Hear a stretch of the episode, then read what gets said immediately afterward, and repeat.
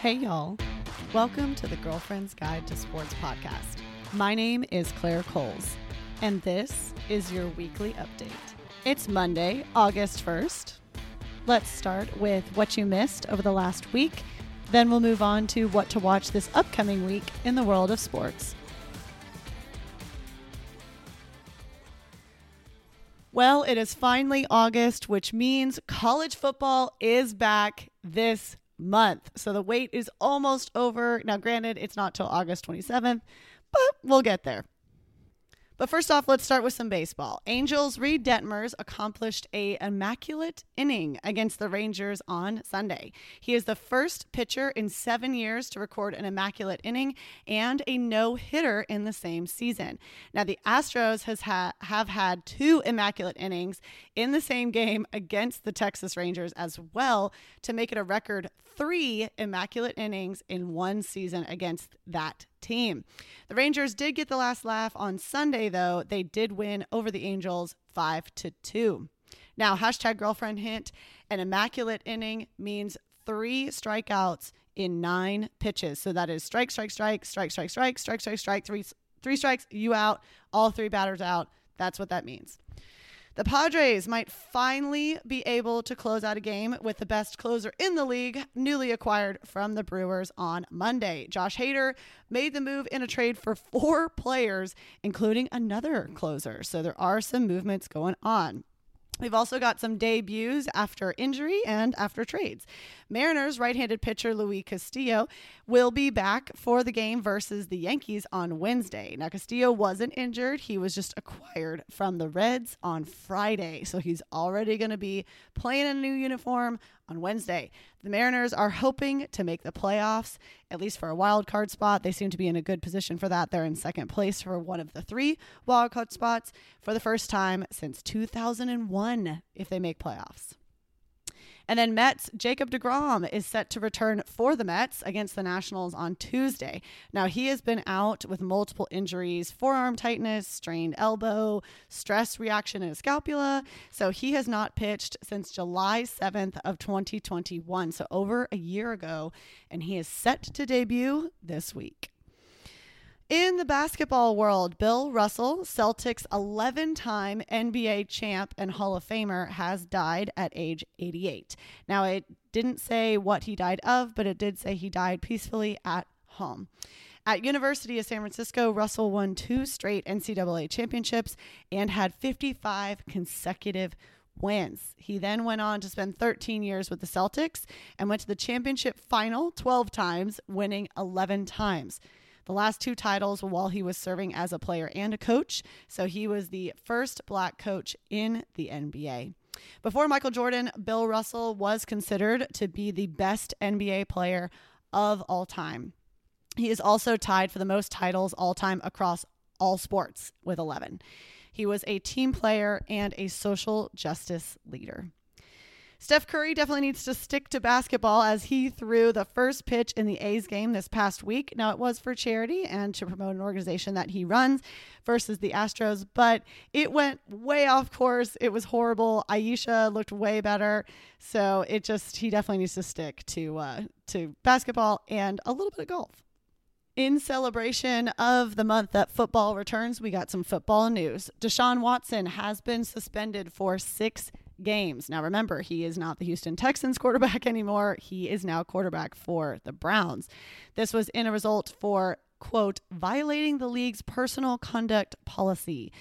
We all know what that translates to. 25 women filed civil lawsuits against the former Texans QB saying he sexually assaulted them or at least conducted inappropriate activities during his massages. So that this six game suspension means that he will be not eligible to play until October 23rd. That will be the Browns versus the Ravens. The Dallas Cowboys are the most valuable sports franchise, valued at 7.64 billion with a B dollars.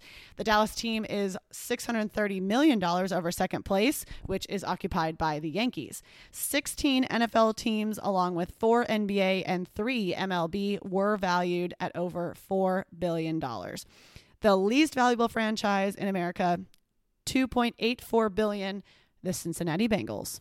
So these figures were conducted by Sportico, and I do not believe that they include the world. So, like Real Madrid is always up there. That's usually done by Forbes. So, this is not usually that same study. So, just as an FYI, I think this is just the United States. Also, like I said, fo- college football is almost back. It debuts on the 27th. There is only 11 games for the first week, but we're looking at 26 days away from college football.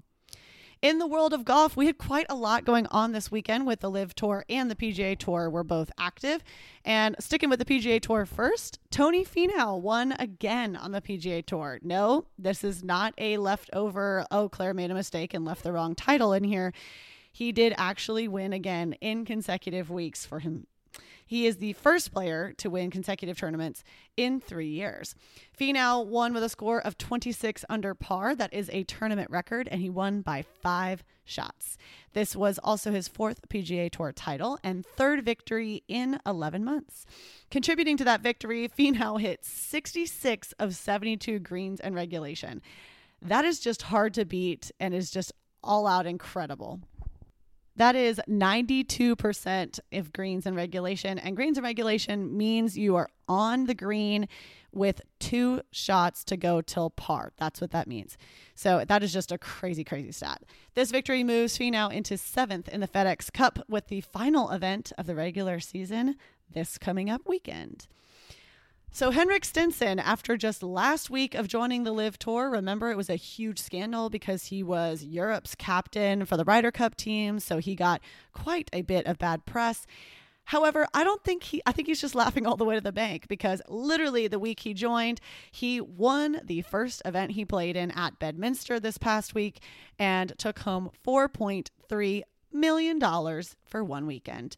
Luke Donald has been named the Ryder Cup captain for Team Europe in Henrik Stenson's replacement.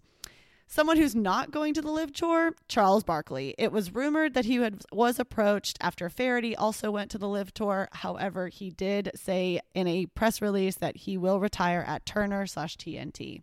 However, who did go is Bubba Watson. That is officially confirmed. Now, the LIV Tour is not going away.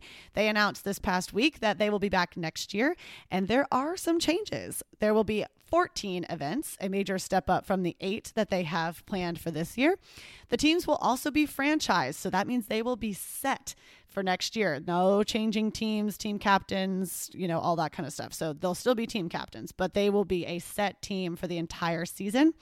And they will be competing for 405 million dollars in purses up to up from 255 this year. Where the 14 events will take place has not been announced yet, but the LIV Tour has come out to say that they will not conflict with the four majors, major team events, or heritage tournaments. That is a direct quote.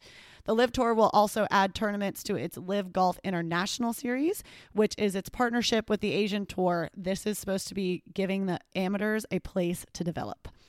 Think of this as the Corn Ferry Tour for the PGA. In retaliation, today the PGA Tour announced its 2022 2023 regular season schedule with 44 tournaments and a record $428 million in prize money.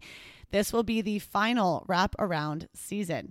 Another change is that the top 70 players will qualify for the first play- FedEx Cup playoff event, followed by 50 and then cut to a field of 30. Not a ton going on in the Olympic sports world, but the Commonwealth Games is in full swing. So these are like the Olympics. They're held once every four years, but only involve countries that were overseen by England. That includes 72 countries as of this year's Games. Now, the games include 23 sports, including seven para sports, which is kind of nice. You get to that in all of one games rather than a Paralympic Games and an Olympic Games. The games run through Monday, August 8th. Australian swimmer Emma McKeon has won her 11th Commonwealth Games gold. This is the most ever by an athlete at these games. She won the 50 meter free to set that record.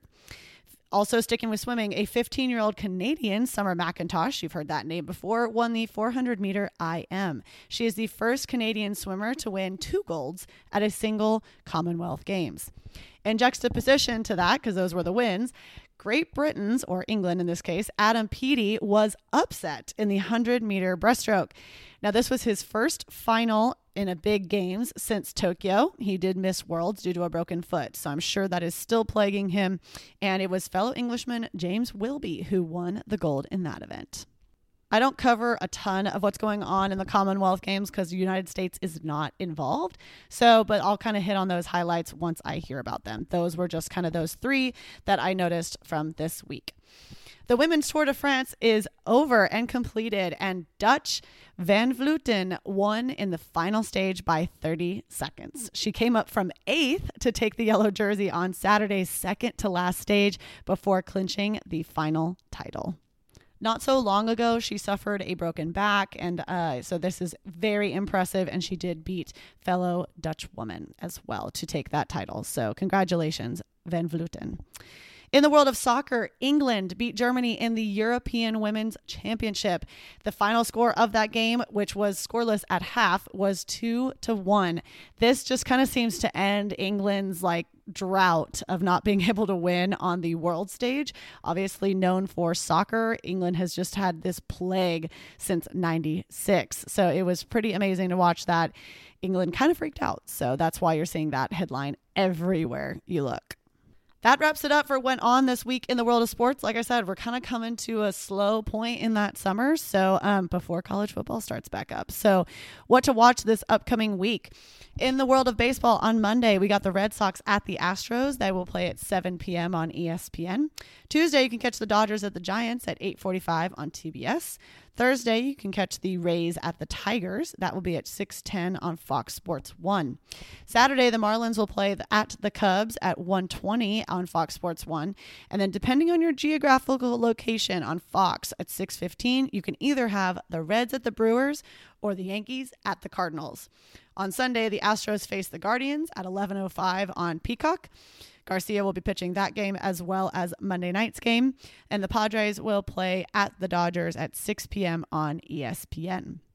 In the world of golf, on Thursday, the LPGA AIG Women's Open round one will be on USA all week. That round, well, all weekend. Round one will be at 5 a.m. on USA. And then the PGA Tour Wyndham Championship, again, last event of the regular season for the FedEx Cup playoffs, will start the week after. That round one will be at 1 p.m. on Golf Channel. Friday, same times for round two for both tournaments.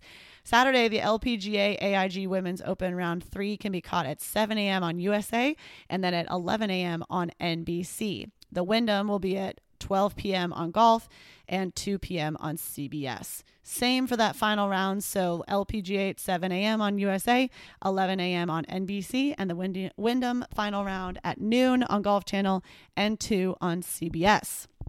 The only Olympic sports going on are Tuesday night beach volleyball, AVP. Pro Hermosa Open will be at 7 p.m. on Fox Sports 1. Then on Saturday, you catch a little bit of swimming at 2 p.m. on NBC, and gymnastics returns for the U.S. Classic for Salt Lake City highlights. That will be at 3 p.m. on NBC. There's a, quite a bit of soccer played this week. Wednesday, you have La Liga and Leagues Cup. That is the United States versus South America and Mexico. Friday, you have the Premier League Crystal Palace versus Arsenal at 2 p.m. on USA. And then on Saturday, you can catch five games. There's Bundesliga, Premier League, MLS, and La Liga. So, also, I wanted to go ahead since it is August 1st. Coming up this month, we've got the FedEx Cup playoffs for golf. That begins next week. So, August 11th. College football returns. I've said it like three times. August 27th. Obviously, I'm excited.